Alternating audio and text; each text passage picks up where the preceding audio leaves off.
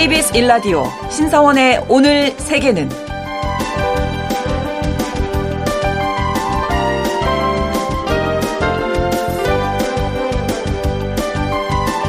안녕하십니까. 아나운서 신성원입니다.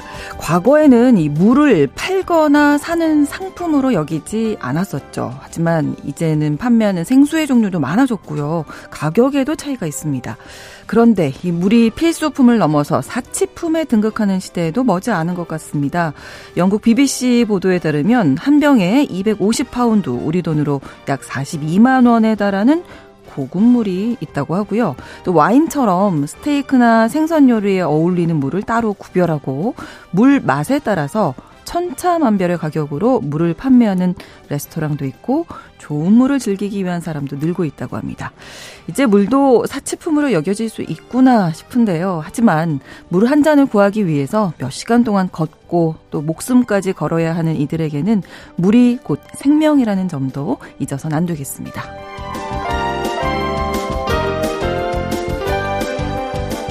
오늘 아침 전해진 국제사회 뉴스 잠시 후 오늘의 헤드라인 뉴스로 정리해드리고요. 통신원 취재수첩에서는 멕시코의 투우 문화에 대해서 전해드립니다. 그리고 오늘 글로벌 이슈 시간 한국인으로 귀한 알파고 신하 씨 기자와 함께 튀르키예에 대해서 자세히 알아보겠습니다. 1월 19일 금요일 KBS 일라디오 신성원의 오늘 세계는 시작합니다.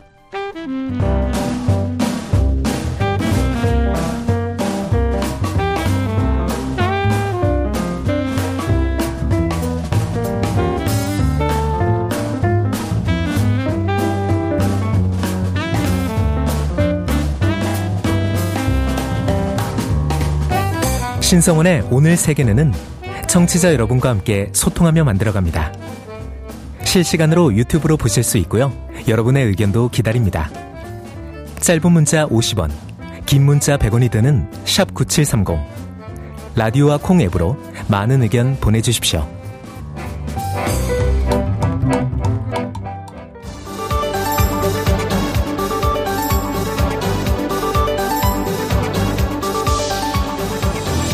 오늘 세계는 헤드라인 뉴스. 유엔 안전보장이사회가 올 들어 처음으로 북한 문제 대응을 위한 회의를 진행했습니다. 안보리가 북한이 14일에 발사한 탄도미사일 관련 대응을 논의하기 위한 회의를 연 건데요.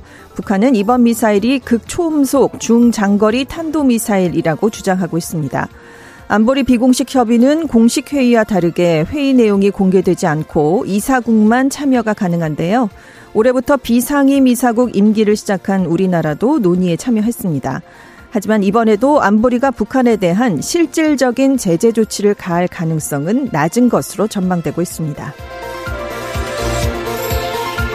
유럽연합에서 처음으로 이스라엘과 하마스 전쟁의 영구 휴전을 촉구하는 결의가 채택됐습니다. 이번 결의는 찬성 312표, 반대 131표, 기권 72표로 가결됐는데요. 의회 결의는 법적 구속력이 없는 선언문에 그친다는 한계가 있지만 EU 기관을 통틀어 영구적 휴전이란 표현이 공식 사용된 건 이번이 처음입니다. 그동안 EU 27개국을 대표하는 이사회와 유럽의회는 이스라엘과 하마스를 향해서 인도주의적 일시 중단만 요구해왔는데요.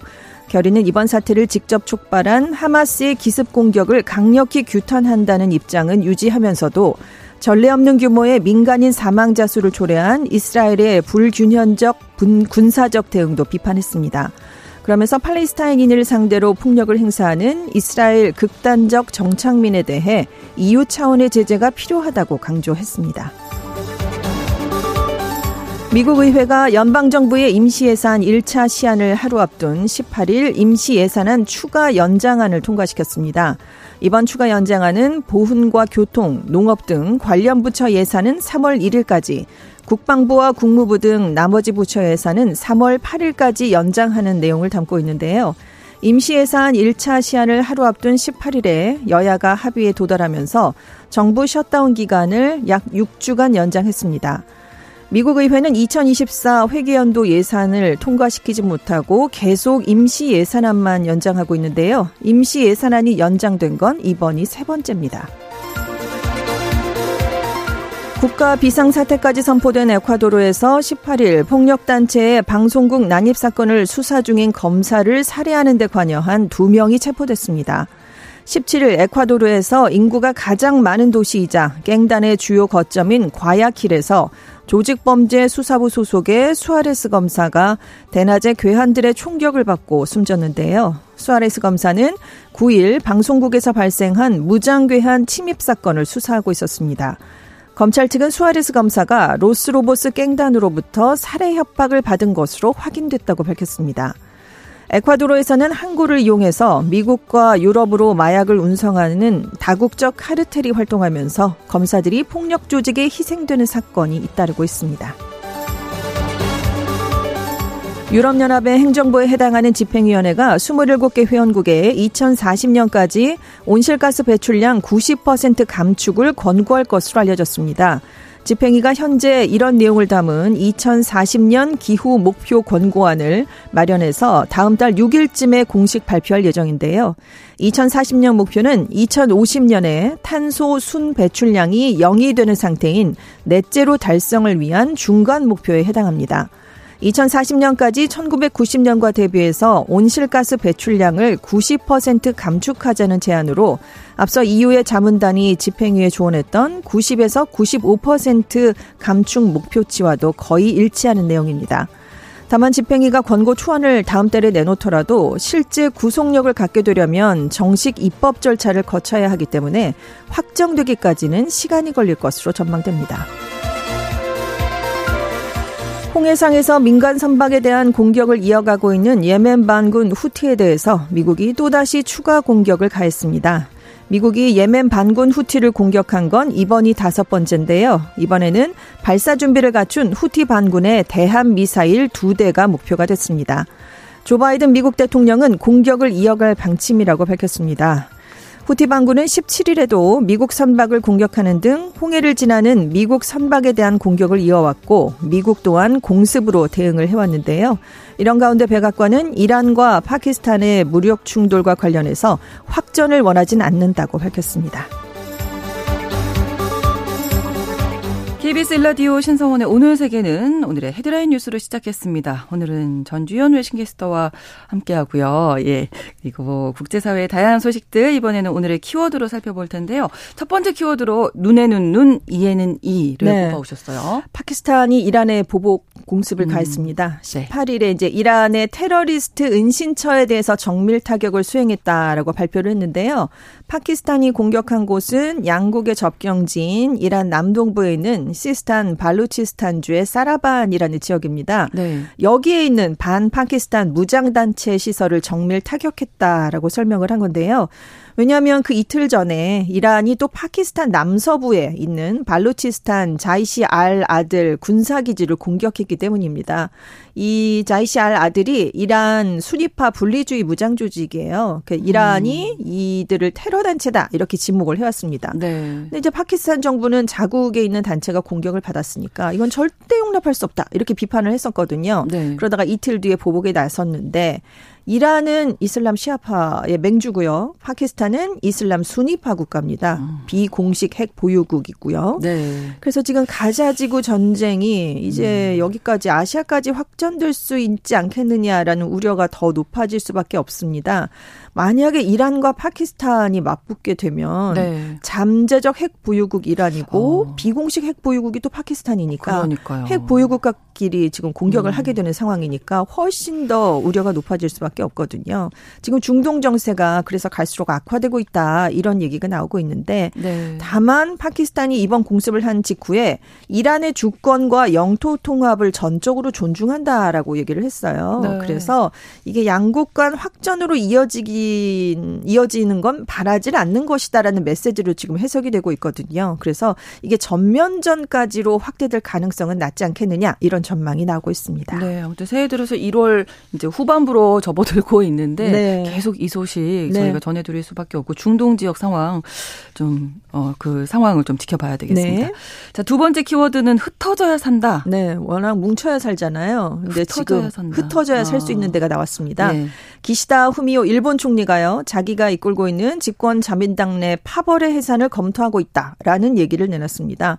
어제 저녁에 이제 이런 얘기를 한 건데 네. 그래서 이제 기시다파가 있어요. 정식 명칭은 고치 정책연구회지만 기시다 총리가 이제 파벌의 수장이었기 때문에 기시다파로 많이 불려왔었습니다. 네. 근데 이제 자민당 파벌 안에 이제 비자금 스캔들이 불거졌거든요. 그렇죠. 그러니까 신뢰를 좀 회복해야 된다라면서 지난달 7일에 총리 자리에 머무는 동안에는 내가 회장으로 있는 기시다파에서 탈퇴하겠다 이런 얘기를 했었습니다. 그런데 어제 도쿄지검 특수부가 기시다파의 전 회계 담당자를 입건할 방침을 굳혔다라는 보도가 나왔거든요. 네. 근데 이제 기시다파로 음. 수사가 더 확장될 것 같으니까 파벌 해산이라는 초강수를 고려하고 있다라는 얘기가 나오고 있는데요. 네. 기시다파는 지금 자민당 소속 의원이 47명입니다. 그래서 지금 자민당 안에서 아베 아베파, 아소파, 모테기파에 이어서 네 번째로 규모가 큰 파벌이거든요. 근데 지금 워낙은 이제 최대 파벌이니까 아베파에 소속된 의원들이 주요 수사 목표입니다. 그런데 음. 이제는 이제 4위 파벌, 5위 파벌에 대해서도 이제 수사가 이제 넓혀지고 있는 상황이 됐거든요. 그래서 다른 파벌에 대해서도 해산을 요구할 생각이 있냐라고 총리에게 물어봤더니 네. 구체적인 답변은 좀 하질 않았습니다. 음. 근데 이렇게밖에 나올 수 없는 게 자민당이 지금 역대 최악의 지지율을 기록하고 있어요. 어제 이제 지지통신의 여론조사가 나왔는데 자민당 지지율이 지난달보다 3.7% 포인트 더 떨어져서 네. 14.6%가 됐습니다. 아, 20%도 안 나오네요. 그렇죠. 네. 그래서 지금 60년 음. 이후에 지금 최저 기록을 보이고 있고 내각의 지지율은 이제 지진 수습 때문에 지난달보다 1.5% 포인트 상승하긴 했습니다. 근데 올라도 18.6%거든요. 아, 네. 퇴진 얘기가 나오는 그 딱그 그 지점이 20%인데 음. 그 아래를 밑돌고 있기 때문에 여전히 기시다 내각도 위기에 놓인 상황입니다. 네. 그러다 보니까 이제 흩어져야 산다. 그렇죠. 네. 이 이야기가 나온 거군요. 자, 세 번째 키워드는 경찰들이 화났다. 네, 많이 예. 화났습니다. 파리에서 네, 예. 경찰들인데요. 그 올여름에 파리 올림픽 기간 동안 음. 추가 수당을 지급하라, 휴가를 보장하라 라면서 어제 시위를 대거 벌였습니다. 전국적으로 300여 개 경찰서 앞에서 이제 시위가 벌어졌는데요. 네. 지금 파리 올림픽이 올해 7월 26일에서 이제 8월 11일까지 열리고 패럴림픽까지 다 하면 이제 9월 8일까지 이 기간이 연장이 됩니다. 그런데 그렇죠. 딱 여름 휴가철이에요. 아, 그렇죠. 예. 네. 바캉스 중요하잖아요. 그렇죠. 여기는 한 달씩 가고 그러잖아요. 네. 경찰이 이동안 놓친 휴가를 보장해 달라. 아. 그리고 지방 경찰들이 이제 파리로 대거 동원이 될 예정이거든요. 네, 네. 그러면 지방의 자녀들이 홀로 남는데 그 아이들은 그럼 어떻게 할 것이냐? 그 지원책도 내놔라라는 요구를 경찰들이 하고 있는 겁니다. 그래서 네. 경찰은 경찰관 한 명당 최대 2천 유로 한 300만 원의 수당을 지급하라라고 정부에 촉구를 하고 있는 있는데요. 네. 이 시위에 참여한 경 찰들은 우리도 아이들이 있고 간호를 해야 할 가족이 있다. 음. 정부는 올림픽 기간에 일하라 이렇게 요청을 하면서 뭐 네. 뭐 보상책을 내놓은 게 없다라는 음. 입장입니다. 그래서 일단 100년 만에 이제 프랑스에서 올림픽이 열리거든요. 그래서 지금 내무부가 경찰들을 적극 동원하겠다는 계획을 세워놓고 있는데 네. 아무튼 경찰의 반발이 이어지면서 이번 달 안에 최종 지원 방안을 마련하겠다라는 방침을 내놨습니다. 네. 사실 그러네요. 진짜 경찰도 우리도 또 아이들이 네, 있고 그렇죠. 돌봐야 할 가족들이 네. 있고 나라를 위해서 일하는 건 네, 좋지만 네. 이 아이들은 어떡하냐. 그렇죠. 이런 시각이 좀 필요한데 네. 쉬는 날이 당연히 필요하거든요. 그렇죠. 경찰들도. 네, 네, 네. 알겠습니다.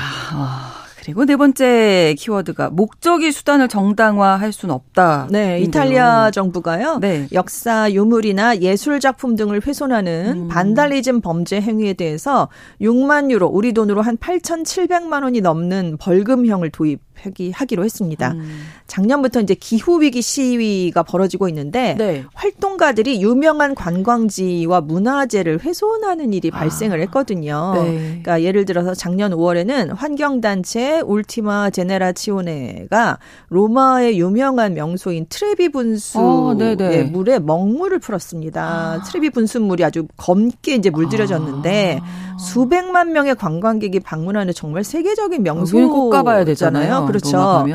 근데 당시에 이제 시위를 벌인 활동가 7명이 네. 우리는 화석 연료에 돈을 내지 않겠다라는 팻말을 들고 트레비 분수에 들어가서 식물성 먹물을 부었습니다. 우리나라가 죽어가고 있다라는 아. 구호를 외쳤는데요.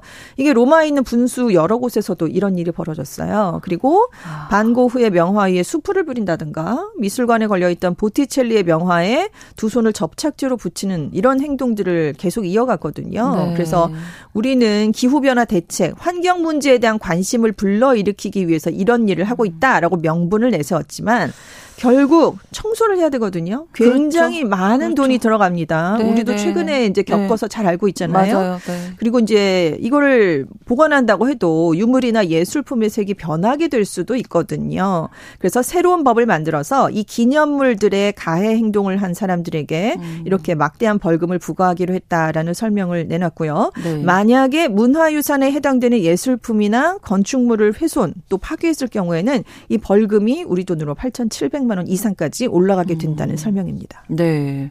그러니까 우리 뭐 경복궁의 낙서 네, 그렇죠. 일도 있었는데 네네. 사실 뭐 이 이탈리아 같은 경우는 로마, 나폴리 도시 전체가 유적지죠. 네. 그러니까 정말 중요한 건데 관심을 끌겠다는 건 알겠지만 네, 그렇습니다. 그래서 이제 목적의 수단을 정당화할 그렇습니다. 수 없다라고 정해 주셨습니다. 자, 다섯 번째 키워드가 DNA는 알고 있다. 네. 무슨 범죄 얘기인가 봐요. 네. 이탈, 범죄라면 범죄죠. 네. 알고 보면. 어. 이탈리아 북부 도시에 있는 네. 볼차노 네. 당국이요. 네. 거리에 이제 개 배설물들이 너무 방치돼 있다. 네, 네. 그래서 이게 어떤 개에서 나온 것인지 추적하기 위해서 도시에 살고 있는 모든 반려견들은 DNA 검사를 아. 받아라. 이런 명령을 내렸습니다. 아. 이게 알프스 산맥 기슭에 있는 도시예요. 그래서 여름에는 등산객, 겨울 겨울에는 스키 관광객이 많은 곳인데 네. 현재 이 지역에 살고 있는 반려견 수는 4만 5천 마리 정도 음. 굉장히 많죠. 네. 네. 근데 이제 안 치워지는 배설물들이 있다는 거죠. 음. 그래서 이 당국이 DNA를 분석해서 개 주인을 확인하게 되면 우리 돈으로 42만 원에서 최고 153만 원까지 벌금을 부과하기로 했습니다. 음. 그리고 이제 DNA 검사를 받는데 9만 5천 원 정도가 들어가는데 이건 네. 주인이 부담하게 했어요. 어. 그래서 작년 12월까지 검사를 검사를 다 받아라라고 통보를 했는데 네. 지금까지 검사에 응한 주민은 5천 명 정도로 전체 주민의 4.5%에 불과하다고 합니다. 음. 주민들이 안 받는 이유가 있겠죠. 검사 너무 비싸잖아요. 9만 너무 5천 원, 65유로. 이걸 우리 보고 내라는 거냐. 그리고 제때제때 치우는 주인들도 있는데 네. 그 사람들은 왜 피해를 봐야 되느냐. 아, 그렇죠. 그리고 이제 반려견 추적이나 어. 데이터베이스를 그럼 관리해야 되는데 그 음. 비용을 당국이 어떻게 감당할 것이냐. 음. 그리고 도시에 살고 있는 개들만 이러는 게 아니잖아요. 네. 관광객이 반려견을 데려올 수도 그럴 있고 수도 유기견일 수도 있고 네. 그럼 그건 또 어떻게 할 거냐 지금 네, 여러 가지 문제네요 이게 간단한 문제가 아니에요. 일이 커졌어요. 네. 그래서 어. 의회 안에서도 의원들끼리 의견이 충돌하고 있어요. 아. 가뜩이나 지자체랑 경찰이 일이 많은데 추가 지출만 해야 된다 힘들어진다 네. 아니면 교통사고로 숨진 개나 사람을 공격한 개의 주인을 찾아낼 때 이 DNA를 구축한 데이터베이스가 도움이 될 음. 것이다. 의원들 안에서도 지금 서로 논란이 일고 있고요. 네. 아무튼 시 당국은 강경합니다. 3월 말부터는 DNA 검사가 의무화될 거니까 어. 등록하지 않으면 더 큰 벌금을 매기겠다 이런 어. 경고를 지금 내놓은 상황입니다. 네. 어, 이런 문제도 쉽지 않네요. 그렇죠. 네. 오죽하면 또 이런 방안까지 그렇죠. 냈을까 이런 생각이 네네. 들기도 하고요. 좀 지켜봐야 되겠네요. 네네. 네네. 자 그리고 여섯 번째는 시간은 돈이다. 네. 시간은 돈이죠. 요즘 돈이죠. 같은 시대에는 네. 예, 중요하죠. 돈이라면서 손해배상 네. 소송을 한 팬들이 있습니다. 네. 마돈나가 얼마 전에 콘서트를 했는데요. 네네. 예정보다 2 시간 늦게 시작을 했으니까 손해배상을 해라 이런 소송이 어. 걸린 겁니다. 겁니다. 오. 뉴욕에 사는 두 남성이 있어요. 마이클 펠로스, 조너선 헤든 씨라는 분이 네. 작년 12월 13일에 뉴욕에서 열렸던 마돈나의 Celebration 투어 콘서트가 그 워낙은 8시 30분으로 예정돼 있는데 네. 이게 실제로 시작한 시간이 10시 45분이었다. 이런 아, 얘기를 한 겁니다. 많이 지연되긴 했네요. 한 2시간 이상 걸리거든요. 음. 이 공연이. 그러니까 네. 결국 자정을 넘겨서 끝났어요. 네. 그래서 나는 대중교통을 이용할 수가 없었다. 그리고 차량 호출 서비스를 이용하기도 어려운 시간이어서 그렇죠. 지금 집에 가는데 교통병이 너무 많이 늘어났다. 네. 그래서 마돈나와 이 기획사 측을 상대로 손해배상을 청구를 한 겁니다. 음. 그리고 이게 또 주중 평일이었대요. 그래서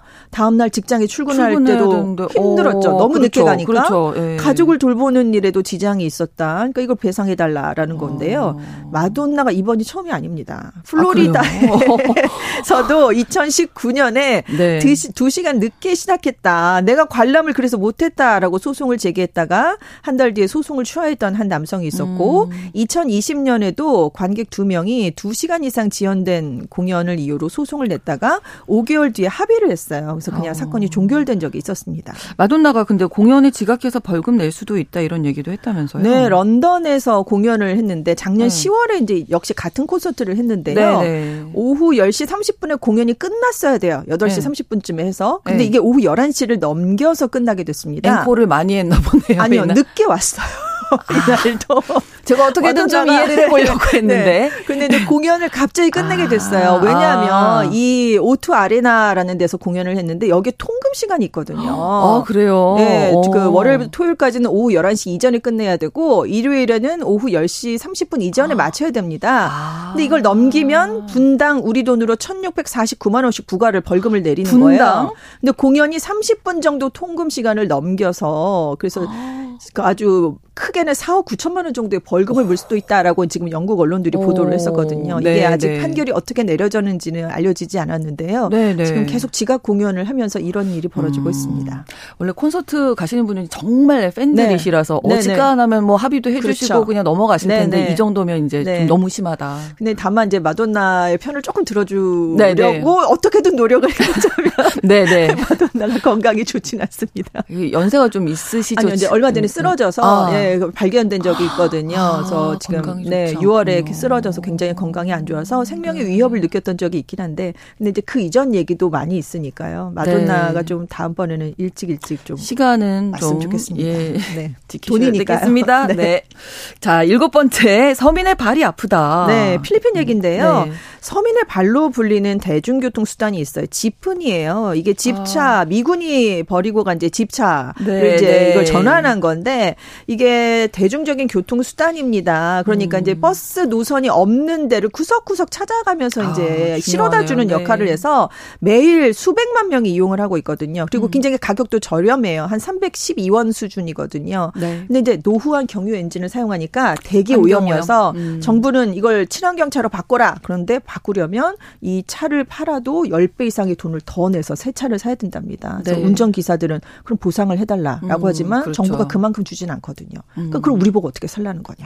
그러니까 오늘 뭔가 이렇게 갈등이 네네. 네. 필요한 그렇습니다. 이런 소식을 많이 전해주셨는데 네. 정말 솔로몬의 지혜가 필요한 그렇습니다. 시대가 아닌가 네. 이런 생각 해봅니다. 오늘의 헤드라인 뉴스 또 키워드까지 외신캐스터 전주현 씨와 함께했습니다. 고맙습니다. 네, 감사합니다. KBS 일라디오 신성원의 오늘 세계는 1부 마무리하고 2부에서 계속 이어갑니다. 11시 30분부터 일부 지역에서 해당 지역 방송 보내드리고요. 지금 흐르르고 있는 곡 나나무스크리의 Over and Over 함께 듣겠습니다. I never dared to reach for the moon. I never.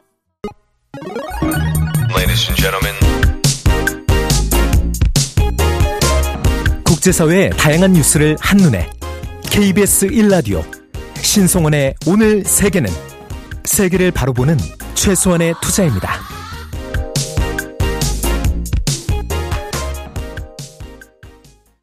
KBS 라디오 신성원의 오늘 세계는 2부 더 샌드파이퍼스의 관타나메라로 문을 열었습니다. 신성원의 오늘 세계는 청취자 여러분과 함께 소통하며 만들어갑니다. 실시간으로 유튜브 통해서 생방송 보실 수 있고요. 여러분의 의견도 기다리고 있습니다. 짧은 문자 50원, 긴 문자 100원이 드는 샵 9730, 우물정 누르시고 9730번 하시고 의견 보내실 수 있고요. 라디오 콩 앱으로도 많이 참여해 주시기 바랍니다.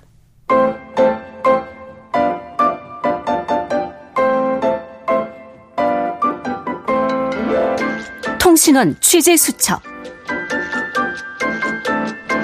투는 멕시코의 전통 스포츠 놀이라고 할 수 있겠죠. 최근에 멕시코 대법원이 이 투를 금지하는 판결을 뒤집어서 투우 경기가 다시 열릴 수 있게 됐습니다. 이에 따른 여러 가지 변화들이 예상된다고 하는데요. 현지 상황을 멕시코 시티 이진호 통신원 연결해서 알아보겠습니다. 안녕하세요. 반갑습니다. 네, 안녕하세요. 봄 날씨가 완연한 멕시코시티에서 이진호입니다. 아, 그렇군요. 날씨 좋겠네요. 자, 그런데 멕시코 대법원이 투우를 재개할 수 있다는 판결을 내렸다 이렇게 전해드렸는데 일단 멕시코 투우 하면은 뭐 스페인도 생각이 나고요. 멕시코에도 있었군요.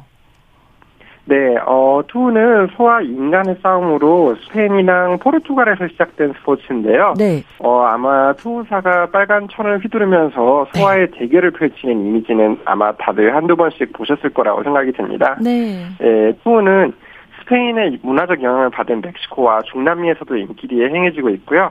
세계에서 가장 큰 투구장이 멕시코시티에 위치하는 등 멕시코에서도 음. 오랫동안 전통적인 스포츠의 하나로 여겨져 왔습니다. 네. 다만 몇 다른 국가랑은 다르게 시합이 끝나면은 소를 대부분 도살하기 때문에 쉽게 접근할 수 있는 잔인함과 동물 보호의 문제가 끊임없이 제기되는 등 호불호가 갈리는 주제라고 하겠습니다. 네. 그리고 또 세대 차이도 있을 거예요. 이게 전통 스포츠다 보니까 잘못 네, 보셨죠? 이진우 통신은 어떠세요? 네. 네, 저와 같은 이제 신세대 같은 경우에는 TV에서만 봤을 뿐 실제로 본 적은 없거나 아. 니면은 가족과 함께 일생에 한 번 정도 관전한 경험이 있는 정도로 예. 투에 대한 관심은 세대가 바뀌면서 조금씩 줄어드는 음. 현상을 보이고 있습니다. 그렇군요. 근데 이번에 이제 판결이 나면서 투가 다시 시작할 수 있게 된 건데 이 판결에 대한 반응은 어떻습니까? 멕시코 내에서? 네, 이번 판결 같은 경우에는 투우 문화를 사랑하는 많은 멕시코인들에게는 기쁨을 안겨주고 있는데요. 네. 반대 의견도 만만치 않게 거센 만큼 아직 사회적 논쟁의 여지가 남아 있는 걸 보여주고 있습니다. 어, 마찬가지로 정치적인 요소도 존재하고 있는데요. 특히 이번 해당 판결을 뒤집은 재판관이 최근 졸업 논문 표절설로 홍역을 앓은 야스민 에스키벨 재판관이고 이전부터 투우의 팬이었다는 설이 돌면서 해당 판결에 법적인 영향보다는 개인의 취향이 음. 반영된 불공정한 판결이 아니라는 목소리도 있는데요. 네. 예, 다만 판결의 요지도 법원의 투를 중지하라는 요지에 제소를 했던 동물권리 보호단체가 투한 투와의 직접적 법적 음. 연관성이 음. 있음을 소명하지 못했기 때문에 이전에 내려졌던 중지 판결을 취소한 것으로 미래의 다른 단체에서 다른 방향으로 소를 제기할 경우에는 인용될 가능성이 남아 있다고 볼 수 있겠습니다. 그렇군요. 어, 한편 멕시코 로페스 대통령은 판결이 인용된 직후에 투우 금지에 대한 사항은 국민 투표로 정하는 것이 좋겠다는 의견을 보였는데요. 아직 정확한 계획은 나오지 않은 상태입니다. 네. 어, 참고로 2019년에 진행된 설문조사에 따르면은 약 59%의 멕시코인들이 투우 금지에 찬성한다고 답해서 다수를 차지했지만 아슬아슬한 음. 때문에 사회적 갈등은 아직도 계속되고 있는 것으로 보입니다. 그렇군요. 사회적으로도 이제 변화가 좀 있을 텐데 앞으로 어떤 변화가 예상되나요? 어, 아무래도 각계의 의견을 떠나서 사실적으로 투우의 재개는 멕시코 경제에는 활기를 불어넣을 것으로 기대가 음. 되는데요. 네. 어, 투우가 중지되었을 당시에 투우장도 폐쇄됨에 따라서 약 9만여 개의 일자리가 없어진 것으로 보도된 만큼 이러한 일자리도 부활할 뿐만 아니라 투우 팬들 또한 다시 투우장을 방문할 수 있게 됨으로써 낙수 효과도 기대되고 있는데요. 네. 예로 멕시코시티에서 가장 큰 투우장이 저희 집 근처에 있어서 가끔 네. 걸어가다 보면은 몇 년간 폐쇄되었던 시설에 보수가 진행되고 있는 등 활성화 음. 노력이 음. 보이고 있습니다. 네. 다만 말씀드린 것처럼 젊은 세대는 투우와 같은 전통적인 오락보다는 네. 전제 시대 전자 시대에 들어서면서 새로운 종류의 오락을 즐기고 음, 그렇죠. 멕시코에서도 그렇죠. 동물 보호에 대한 목소리가 높아지면서 네. 아슬아슬하지만 대다수의 국민들이 투우 금지에 찬성하는 만큼 투우가 다시 재개된다고 하더라도 앞으로의 시장은 불투명한 상황이 지속될 예정입니다. 네, 정말 빠르게 변화하는 이 시대에 전통을 지킨다는 게 어떤 의미인지 또 다시 한번 생각해 보게 됐습니다. 자, 오늘 소식 여기까지 듣겠습니다. 고맙습니다. 감사합니다. 네, 멕시코시티에서 이진호 통신원이었습니다.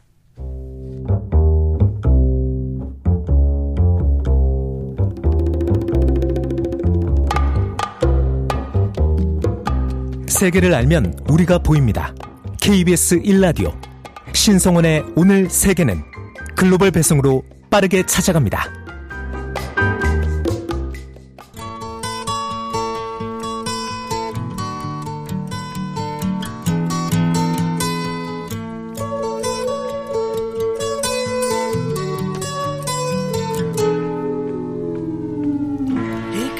튀르키예 우리에게는 터키로 더 익숙한 곳이죠. 2022년 6월 유엔이 승인하면서 터키 공화국의 공식 명칭이 튀르키예 공화국으로 변경됐는데요. 유럽 과 아시아 대륙에 걸쳐 있는 나라, 또 우리한테는 형제의 나라, 이런 수식어가 붙어서 더 친숙하게 느껴진 튀르키예입니다.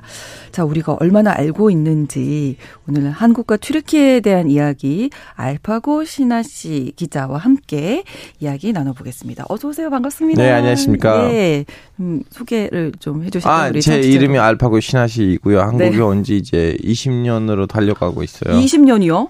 예. 처음에 그러면 20년이면 2004년 뭐. 9월에 왔어요. 아, 그러면 그때 공부 예, 네, 유학하러 왔었어요. 유학으로 네, 오시고 16살이었고요. 16살에. 네.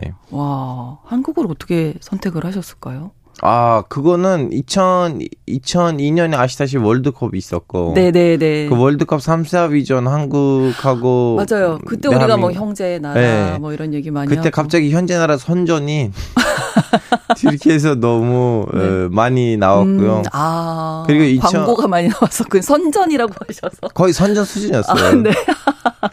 그리고 이제 2004년 때도 또 한국 통, 에, 튀르키예 진선 음, 경기가 있었어요. 그렇죠. 기억하시는지 모르겠지만. 예, 예. 그래서 다시 한번 좀 떠, 떴죠 한국이. 아, 네. 저도 마침 그때 고등학교를 졸업했고 어디 갈까 하다가 네. 사실은 원래 제가 개인적으로 가고 싶었던 나라가 중국이었는데 음. 아빠가 머릿속에 중국이 그거예요.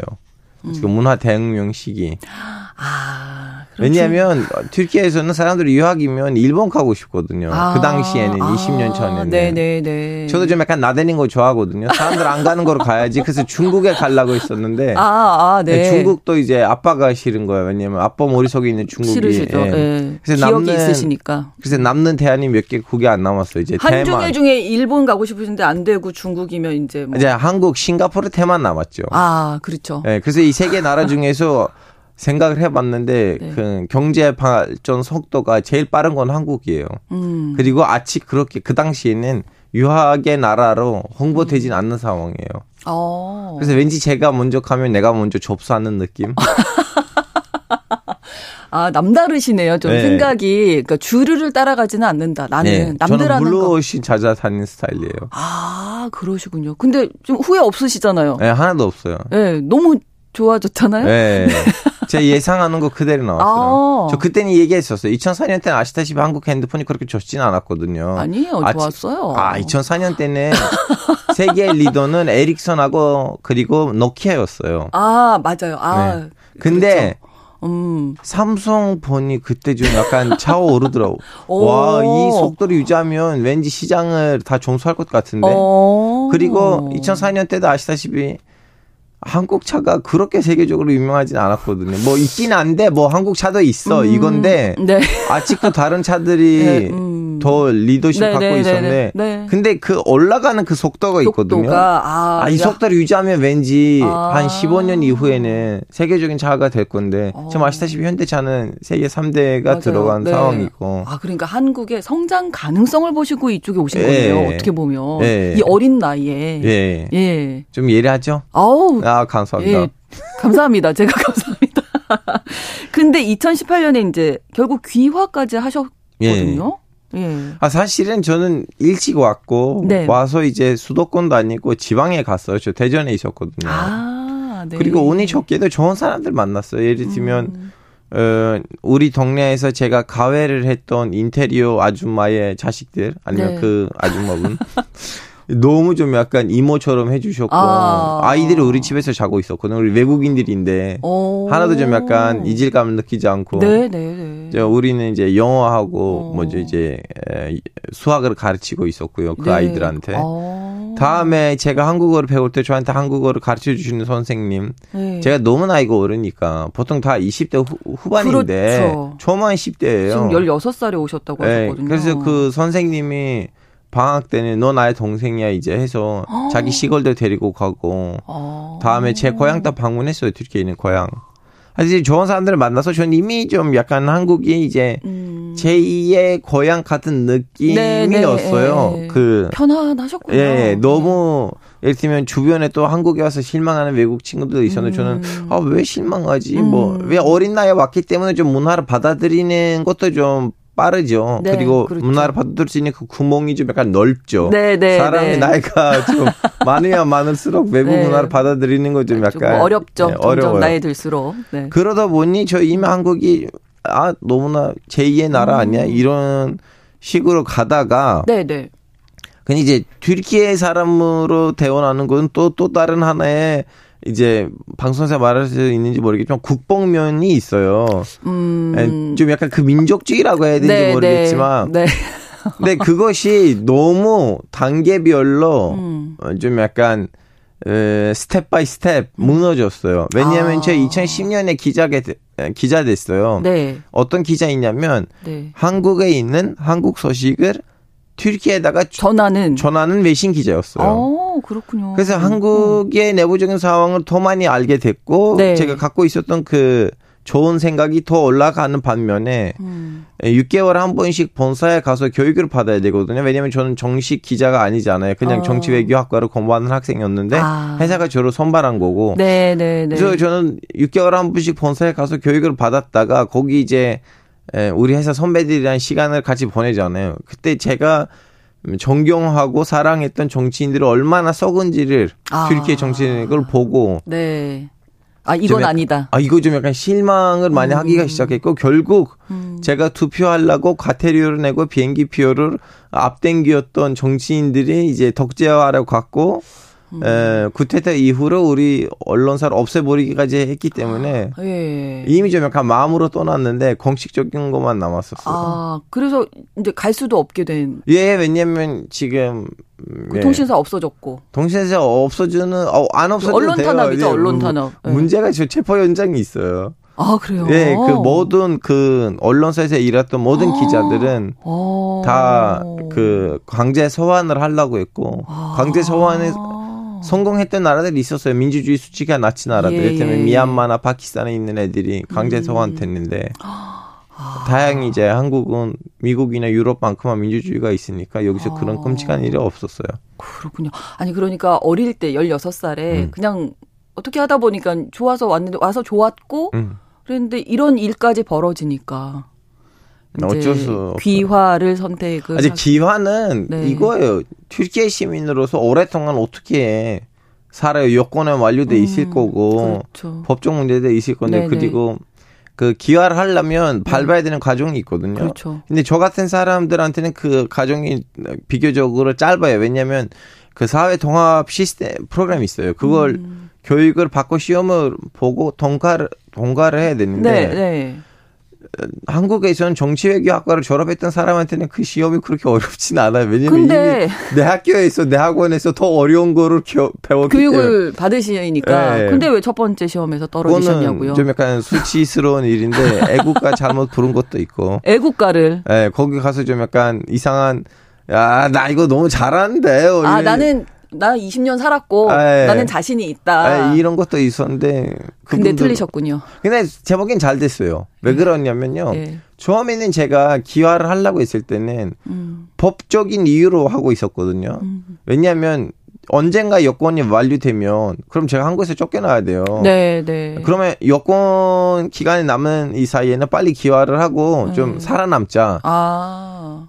일단은 뭐 목숨, 행정적인 문제 때문에 행정 플러스 목숨적인 문제예요. 근데 네, 어. 근데 이제 가서 기화 면접을 봤을 때 네. 거기 이제 해외 동포들도 있었고 한국인들이랑 결혼했던 외국 분들도 계셨고 그렇죠.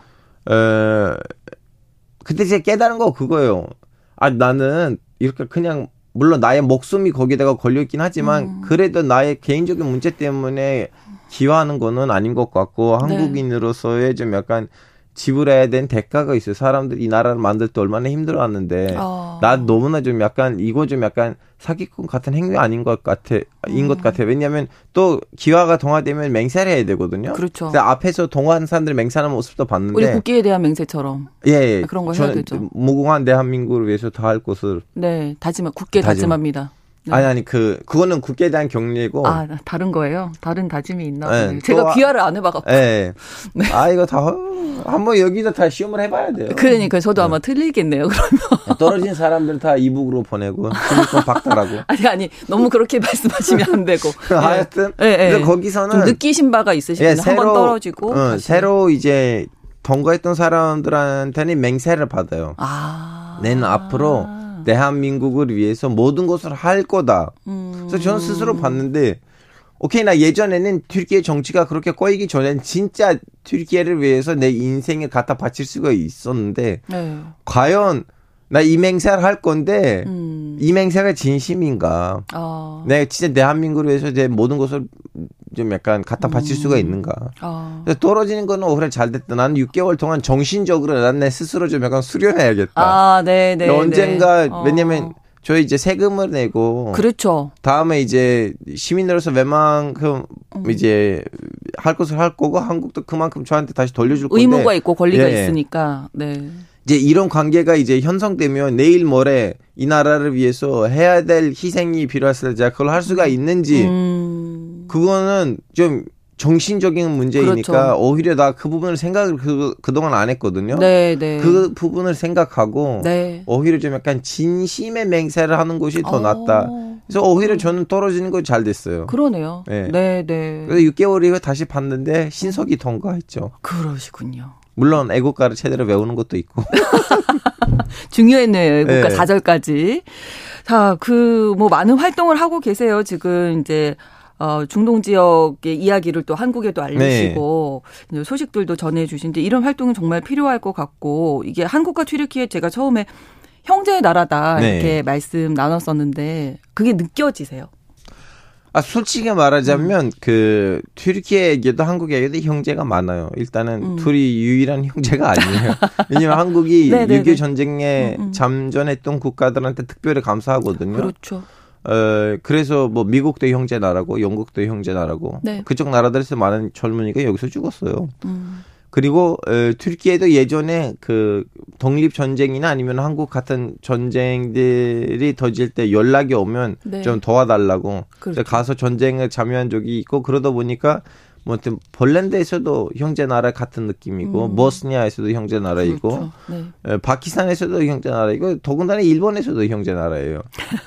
그래서 그래서 좀 약간 양쪽에도 형제 네. 나라가 많은데 이제 그걸 느낄 때는 언제 느끼냐면 네. 예를 들면 아무런 상관없는 나라하고 튀르키예가 있을 때는 한국 사람의 태도가 좀 달라지거든요. 왜냐면 그렇죠. 그 나라에 대해서 음. 아무런 데이터가 없는데 튀르키예는 안 그래도 어지간간에 어디서 들었어요. 아, 형제 나라야. 그렇죠. 그렇죠. 그래서 좀 특별해져요. 근데 튀르키예에서도 그래요? 우리나라에 튀르키예도 뭐, 예. 특히 아. 한국은 뭐라고 해야 되나? 그 아직도 아 그때 힘들었는데 우리 가서 도와줬는데 아. 지역 초민들이 외국 군인인데 음. 좀 약간 반감이 있어야 되는데 아, 네, 반감이 네. 없었고 오히려 좀 약간 잘해줬다. 그래서 더더욱 예. 형제 나라 관련된 영화들도 많이 나왔고 튀르키예 그렇죠. 측에서 맞아요. 요즘 중동 지역 정세가 뭐 너무나 네. 혼란스럽습니다. 네. 얼마 전에 레바논 가셨다가 네. 간첩으로 오인 받아서 네. 이제 잠깐 감옥에 계셨다면서요. 네. 그때 뭐 느낀 점이 많으셨을 것 같은데요. 그때 감옥에 있는 사람들이 너 우리 지금 여기 중동으로 벗어나려고 하는데 너는 이미 벗어난데 여기 왜 왔냐? 왜 왔냐? 예. 그거는 제일 좀 약간 마, 음. 맞았어요. 저 솔직히 말하자면 좀 마음이 아픈 얘기예요. 왜냐면 저는 뭐 운이 좋게 나름 교육을 받은 부모 밑에서 태어나가지고 나름 튀르키에서 좋은 교육을 받아서 이제 한국까지 오게 네. 됐고 잘 됐는데 그 사람들은 음. 인생이 너무 꼬인 상황이고 뭐 어쩔 수 없는 거죠. 네. 선택할 수 없었고. 운명이라는 거는 네. 우리 의지 이외에는 작동한다는 걸 보고. 네. 전쟁에 대한 뭐 생각도 많으실 것 같아요. 그 사람들은 네. 전쟁이 디폴트예요. 그 음. 설 기본 설정이에요. 전쟁이라는 거. 그렇군요. 네. 오늘 이렇게 말씀을 나누다 보니까 지금 시간이 너무 많이 빨리 지나가서 네. 다음에 한 번 더 오셔야 될 것 같아요. 뭐 저희 이 시간에. 네, 너무 재밌는 이야기를 많이 담고 있으실 것 같은데 네. 끝으로 좀 남기고 싶은 말씀 있으시면 못다 하신 말씀 있으시면 딱 아, 그냥 저 이야기꾼이니까 네. 언제든지 자판기에다가 동전 넣고 그러니까요. 음료수를 뽑듯이 이야기 뽑으실 그러니까요. 수가 있어요. 너무 편안하게 네. 네, 말씀을 해주셔서 다음에 꼭 한번 네, 네 언제든지요. 모시도록 하겠습니다. 저희가 마무리하면서 준비한 노래가 튀르키예에서 왕성하게 과거에 활동하셨던 어 일명 키스송이라고 불리는 튀르키예의 노래를 준비했습니다. 타르칸의 아, 시마륵 맞아요? 와, 이거 반... 제가 초등학교 때 노래인데.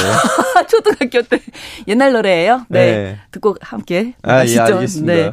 오늘 글로벌 이슈 코너 알파고 신하 씨 기자와 함께 했습니다. 고맙습니다. 다음 예, 감사합니다. 주, 다음에 또 뵙겠습니다.